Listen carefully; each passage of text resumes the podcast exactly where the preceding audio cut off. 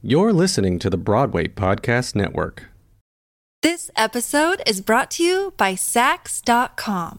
At Saks dot com, it's easy to find your new vibe. Dive into the Western trend with gold cowboy boots from Staud, or go full nineties throwback with platforms from Prada. You can shop for everything on your agenda, whether it's a breezy Zimmermann dress for a garden party or a bright Chloe blazer for brunch. Find inspiration for your new vibe every day at Saks dot com.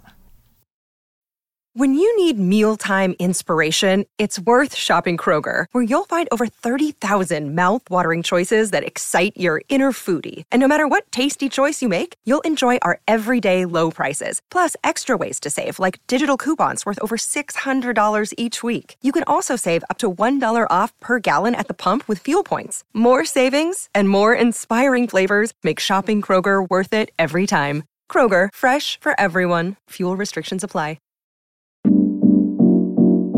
Hello, and welcome to Into Costume, a podcast in support of the Costume Industry Coalition. Each episode, I chat with costume industry insiders about the intricate process of creating iconic looks for stage or screen. My name is DeVario Simmons, and I am a costume designer, educator, and host. Thank you for joining us today.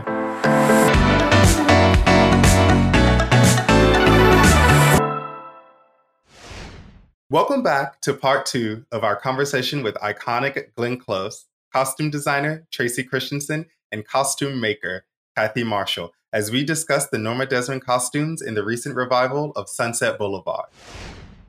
So Kathy, when we when we step inside of your shop, we walk inside of your costume shop, um, what, what type of works do we see at play? Um, like, what, what type of things do we see? A lot of fabric, a, a lot of fabric, a lot of fabric. Um, I mean, you see a, an area where we do all the swatching and we meet with designers and choose fabrics and pick fabrics. You see long lines of machines with dressmakers and big cutting tables, lots of mannequins, lots of well-used, worn-out dress forms, padded up to all kinds of interesting body shapes. I'm always amazed how you can do that. Just with padding, you can kind of to get a shape of a body. I mean, that itself.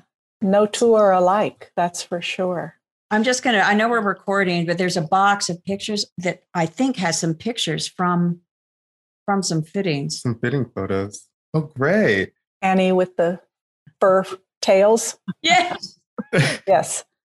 Dressed Andy, up like a I kitten. Have that. Do you have that picture? No, but you showed it to me in your dressing room. Yeah, the the first sunset. Uh, Annie was five, and she was given ears and a tail, and she crawled around. Well, I do have a question too that I want to ask you, Miz Close, about um, what advice would you give like actors out there when they get into um, a costume fitting?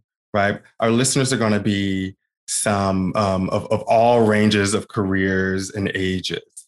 Um, and like, what what is some advice you would give them when they go into a fitting of how to speak to a costume designer and a builder about the things that they wish to see in the change or that they love about it? Um, I think sometimes there's some dialogue. People miss um, communicate because they don't really know how to dialogue sometimes with the um, the costume designer and or the makers. Any advice there? Um, well, of course, the first thing you see is a sketch. And I think the first thing I'd say is listen to what the intent of the designer is before you have your opinion, um, because a lot of thought has gone into that. And then secondly, don't be afraid to have an opinion, because it's your character, and it, this is the beginning of a very important collaboration. And what's important about that, I mean, what makes it good is that you are willing to listen um, and go on from there uh, together. And I also, I'm, I'm, I don't like it when somebody says, "Oh, I don't like that." I mean, I like to, if you, if you feel that something is wrong, I think you need to have to to come up with what you think might be right. Uh, so it's not just, oh, I don't like that. that is not conducive to a good collaboration. You know, it's all about how to get it right. Um, I've always had, you know, huge respect for for what goes into creating a costume.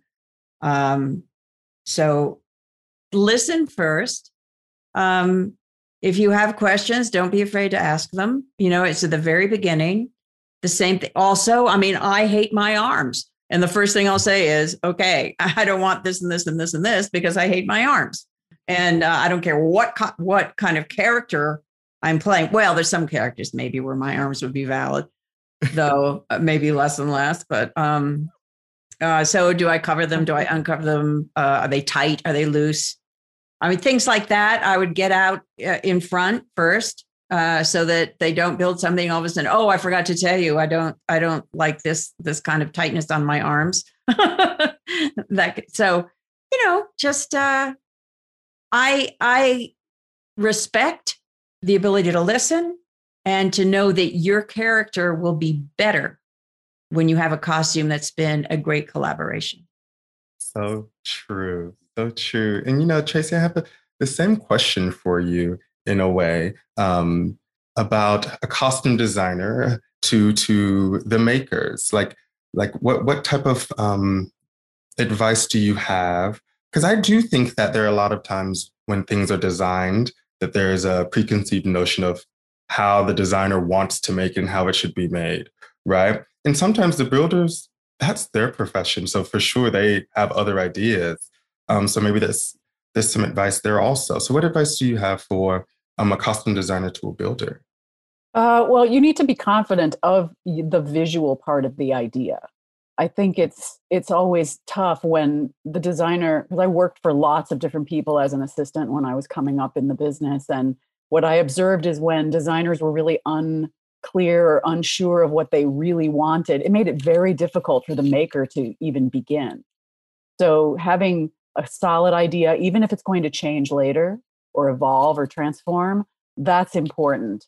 And then really listening to what the maker says in your initial conversations about fabrication and um, structure and how we could rig this thing and all, all of that stuff is, is just crucial communication.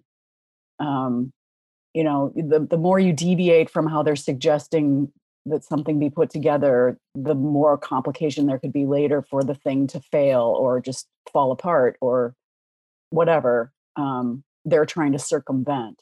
So it's recognizing their expertise. That doesn't mean that I don't know anything about making clothes and haven't been around the block, you know, more times than I want to admit, but I am no expert and I need, that's why I'm there, you know, I'm there to, to get that on my side.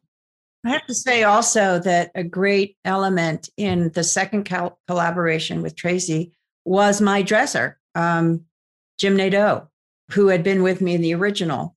And I think with Jim and Tracy and Kathy solved some very, I mean, talk about quick changes.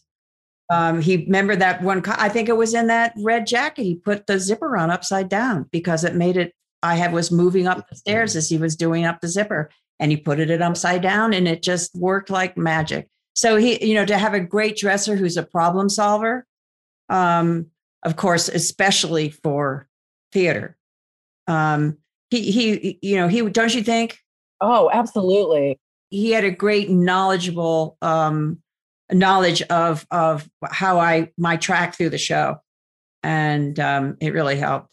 Yeah. I mean, extraordinary dressers or wardrobe people are the next crucial component to this. And I consult with them all the time, whether I'm the designer or the associate or whatever. You want to get those supervisors or the, the the dresser in to say, this is what I'm thinking. Does this make sense to you? Do you have any other thoughts? So that we can just do it that way and not be then like dismantling the garment in a hurry and maybe doing damage to it later when we could have just put the zipper in upside down, you know, the end.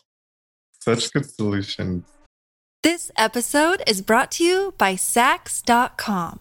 At Saks dot com, it's easy to find your new vibe. Dive into the Western trend with gold cowboy boots from Staud or go full nineties throwback with platforms from Prada. You can shop for everything on your agenda. Whether it's a breezy Zimmermann dress for a garden party or a bright Chloe blazer for brunch, find inspiration for your new vibe every day at Saks dot com. Look, Bumble knows you're exhausted by dating. All the, must not take yourself too seriously, and six one since that matters, and what do I even say other than, hey? Well, that's why they're introducing an all-new Bumble, with exciting features to make compatibility easier, starting the chat better, and dating safer.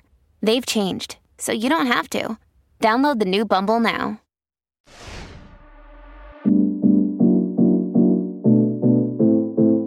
The Costume Industry Coalition was launched to advocate for the survival of New York City's custom costume industry.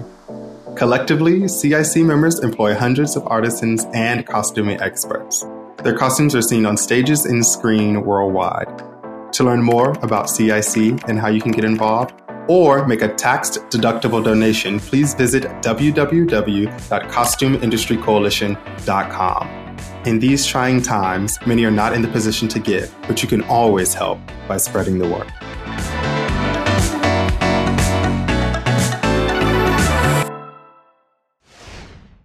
Of course, we're in this big pause, if you will, of theater. Um, but Kathy, I wanted to talk to you about longevity. Um, you worked on the original clothes for this production. You worked on these revival clothes, and I'm sure you were working before this production also. Um, What advice do you have for some of the makers for longevity, um, even though we're in this pause, hoping to claw out very soon? Well, you've got to love doing it.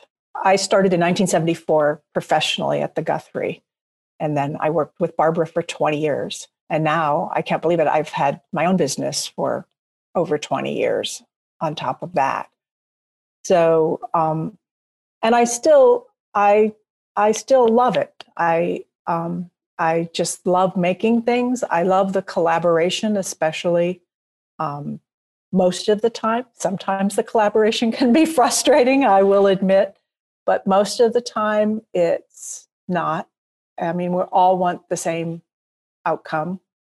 Um, and I think you just you just have to love it. And the more you do it, the more you learn, and you take that knowledge and you keep going forward with it.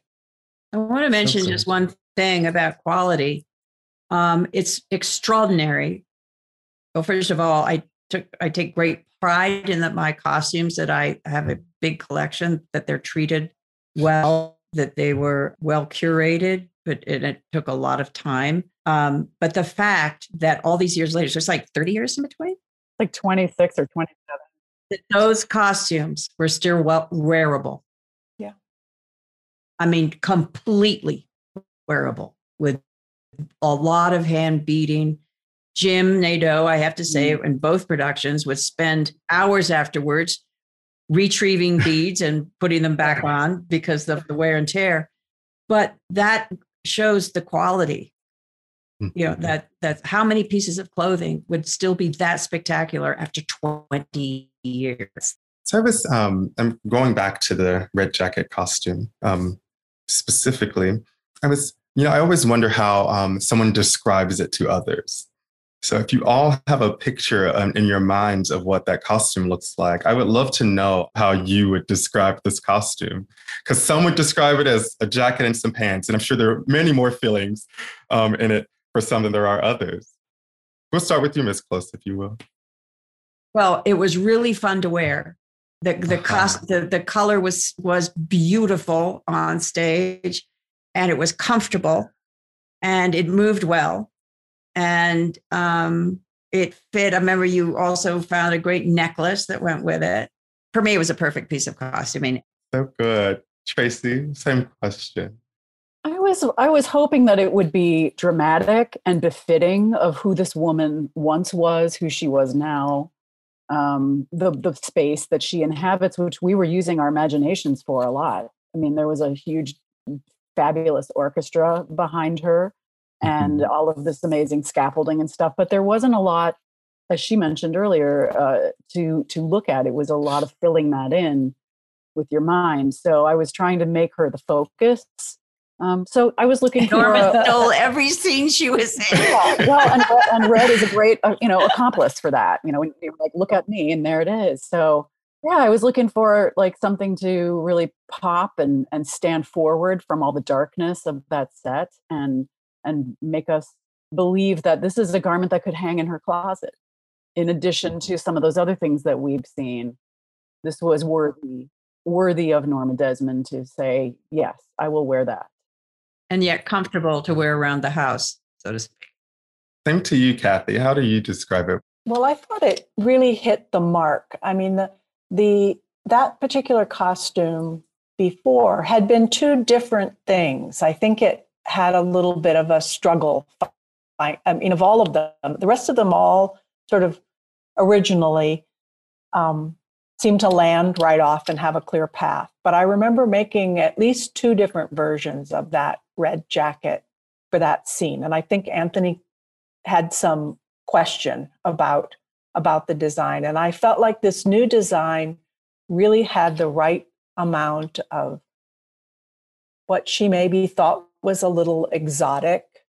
And it was, it was easy, but it, but it, um, it was somehow a little bit exotic. Yeah, it had just that touch, but you also felt that it was wearable, that it was real. The other one was very much a costume. Yes. As if she had worn it in one of her old productions or something. So good. I have one last question I want to ask. Um, and it's funny because it's, if you could do it all like over again, and it's literally, you've done this all over again already. Um, I guess it's befitting. Um, but if you could do it all over again, with this costume, would you? And if you would, would you change anything about it? I wouldn't. I this was my favorite thing. I loved this costume, and I loved how it looked in the number. And I felt like, you know, we we achieved something super appropriate and yet fun and fresh. It was a, a really fresh thing that just suddenly walked into the picture. And And I loved all, you know, we we went into the fitting with my design. And then while we were in the fitting, Glenn said, what if we did this for the neck? And we changed it to that. And it was awesome. And, you know, like I felt like we all contributed to that costume so that it was just as it needed to be. So I honestly, I wouldn't change anything. I loved it. This has been Into Costume. Thanks to the Broadway Podcast Network for their support. If you have any feedback on today's episode, find us on our Twitter handle at IntoCostume. We'd love to hear from you. If you'd like to learn more about the Costume Industry Coalition, please visit their website at costume industry coalition dot com. Remember to subscribe and rate on whatever platform you're using, and join us again next time for more stories to get you into costume. Thanks for listening.